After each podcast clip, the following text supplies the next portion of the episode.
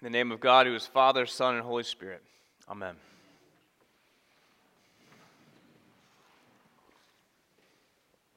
Good morning. Well, just a few weeks ago, I opened my sermon by saying that one of the great joys in life is to be known through and through. And I still think that's true.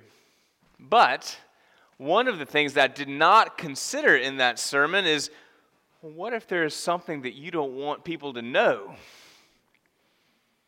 Because it may not feel so great to be known through and through when there's something in your past that you want to keep hidden, or something in your present for that matter. I could give you lots of examples in my own life, but then you would know all the things. But here's one that's kind of silly and certainly safe, but it makes the point. I remember a time when I was in high school when I decided that a really good idea, just a really fun idea, would be to cut fishtails in the grass along the side of the road in my 1980 Pontiac station wagon. Was a stretch of road that didn't have any houses or anything. It was no, and there was nobody else on the road. And, and I, there was just this little little slope down, uh, and, and, so I could get some good action on it. And so I, I went down and I revved it, and first time, man, it was really fun. And then I, so I thought, let's do that again. And we, second time, it was awesome. And then the third time, I'm not really sure what happened, but um, I ended up down in the ditch because apparently that's not what a station wagon's for. um, and so I had to run. We weren't too far from my neighborhood. I had to run to my friend's house. Uh, he had a big pickup truck. His name was Duke, and he had a big pickup truck. He was really cool. And um, and he had he found a big chain, and we drove back down to my car. He was going to pull my car out of the ditch. And while we were hooking it up, one of my mom's friends drove by. And she pulled over and asked if I was okay. And I put on this big dumb smile and assured her it was all according to plan. And, uh, and yet I knew, I knew that before long I was going to be in trouble. Because my mom and dad, who knew me all the way through, and who also, by the way, owned that car, uh, that they were about to know something about me that I did not want them to know. Right? And there were going to be consequences of that knowledge that I did not want to have to face. And sure enough, that was the last day that I drove that car or any car for quite some time. Now, that's just a silly example, and I could give you a lot worse. But most of us know what it's like to have somebody find out something about us that we didn't want them to find out. And maybe a lot of people finding that out. It was something that we did that we shouldn't have done. It was something we said that we wish we hadn't said. But whatever it is, it gets out, and we are embarrassed, we're humiliated, or we're just doing damage control, or we're trying to justify it, or we're lying about it, or we're slinging mud back in the other direction, and we're just running away and hiding. All to avoid the consequences that we don't want to have to face when people know something about us that we don't want them to know. And I wonder which of these reactions was the most instinctive temptation to the Samaritan woman at the well. It's an amazing story. But it gets off to sort of an awkward start, doesn't it? It's amazing for a lot of reasons.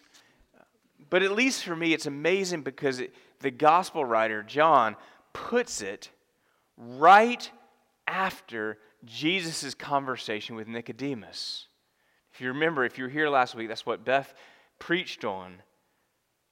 And you had this super educated, religious, elite teacher of Israel, Nicodemus, who doesn't get it. He doesn't get Jesus. He doesn't get that he's the Christ. He doesn't get faith. At least not yet. Not in John 3. He gets it, it seems to get it later on, but not in John chapter 3. But in John chapter 4, we have the un, unnamed, morally compromised woman who is a Samaritan, no less, which means she was ethnically and theologically very mixed, she gets it. Her encounter with Jesus changes her life. Jesus told Nicodemus that whoever believes in him will not perish but have everlasting life. And apparently, when he said whoever, he means whoever, because Jesus crosses every barrier to reach this Samaritan woman ethnic, religious, gender, social stigma. And when she looks the Messiah in the eye, she gets it. It's an amazing story. But it's, it starts off kind of awkwardly. Awkwardly. Jesus is worn out, and it's just barely noon. I think that's funny. He's been walking up from the Judean wilderness. It's a long way. The sun's already hot, and the disciples, no doubt, have been in his ear complaining because Jesus is taking them through dreaded Samaria. Why don't we just go around like every other Jew, Jesus? And it's because Jesus has an appointment. The disciples don't know it, and the Samaritan woman doesn't know it. But Jesus is here to talk to her.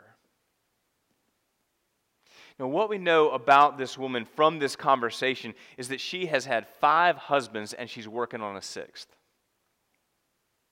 And there is no scenario where this woman has not been through an extraordinary amount of pain in her life. Maybe she is divorced several times over, having drifted through failed relationships with angry men who could not be pleased and who left her to fend for herself in this male dominated society. Or maybe she was abused and somehow found a way that she could leave them. Or maybe they died.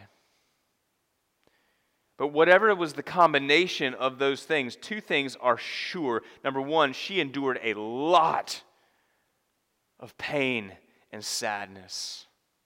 And number two, she does not want to talk about it, especially with the random Jewish man, a stranger, who is sitting at the well. In fact, she is there at noon so that she doesn't have to talk about it.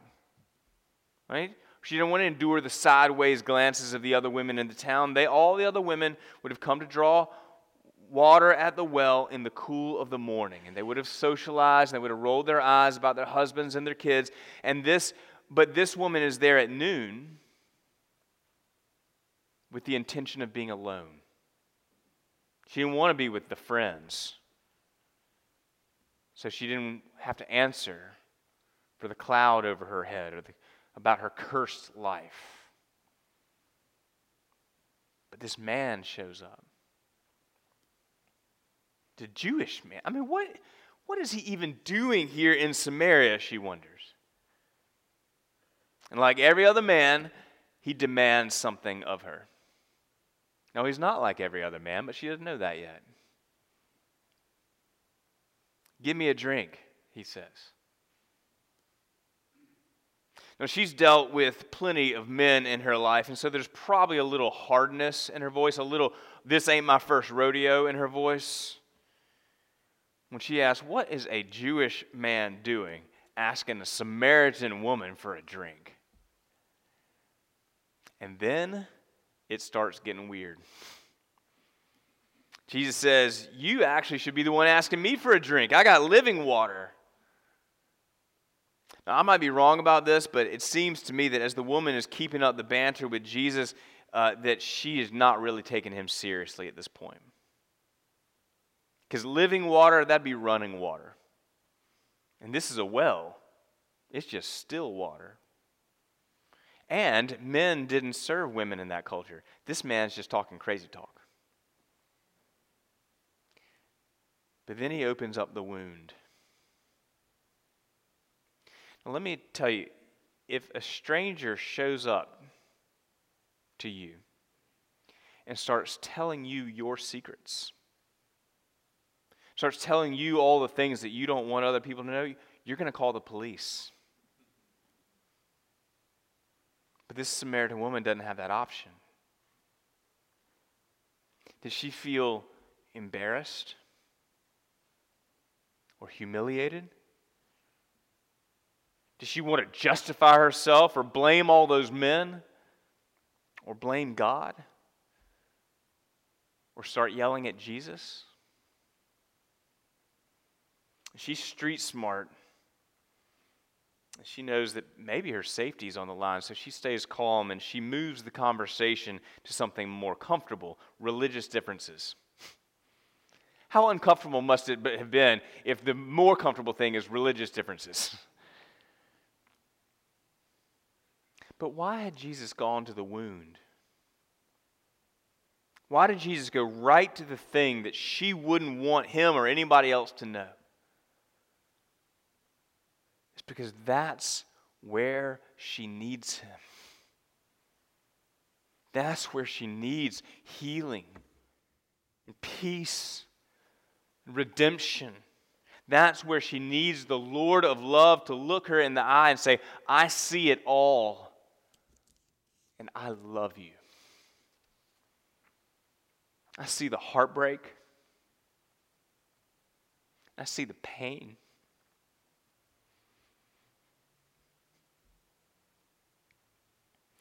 And I see the anger.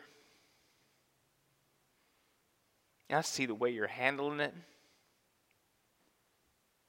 I see it all. And I'm here. I'm here for you.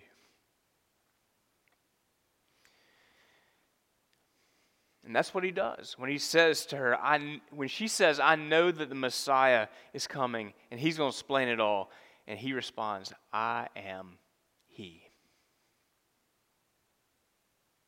Because in the Greek, there's no he, there's no word he. Now, this is the right English translation, but John's getting a little, getting to something a little bit deeper because Jesus claims the name of God when he looks to the Samaritan woman and says, I am. I am. And she gets it. Jesus claims the name of God. And one of the coolest little details in this story is that she gets so excited at discovering the Messiah that she runs back to town and what? She leaves her water bucket. Such a funny little detail that John leaves in there. She forgets her water bucket. Why? Because she's got the living water. She's got the living water. She gets it. Her testimony was He told me everything that I had ever done. And in any other circumstance, that kind of intimacy from a stranger, it would offend and drive away. It would push her to fight or flight. But it's not any other circumstance, it's Jesus. And he showed up for her. And when he knows the things that we don't want others to know, he sticks around. He puts his love and his healing in those places. So, what is it for you? What is the secret hurt that you don't want to talk about? What is the equivalent in your life of going to draw water at noon? Because that's where Jesus wants to work. He opens up the wound so he can place his healing and so he can place his love right there. So that his cross can redeem it. So you can have his I amness in your life too so you can have the living water. You show up here today, but Jesus has shown up for you. And there's going to be a team during communion who would love to pray with you about it. And I'll be around after this service. Amen.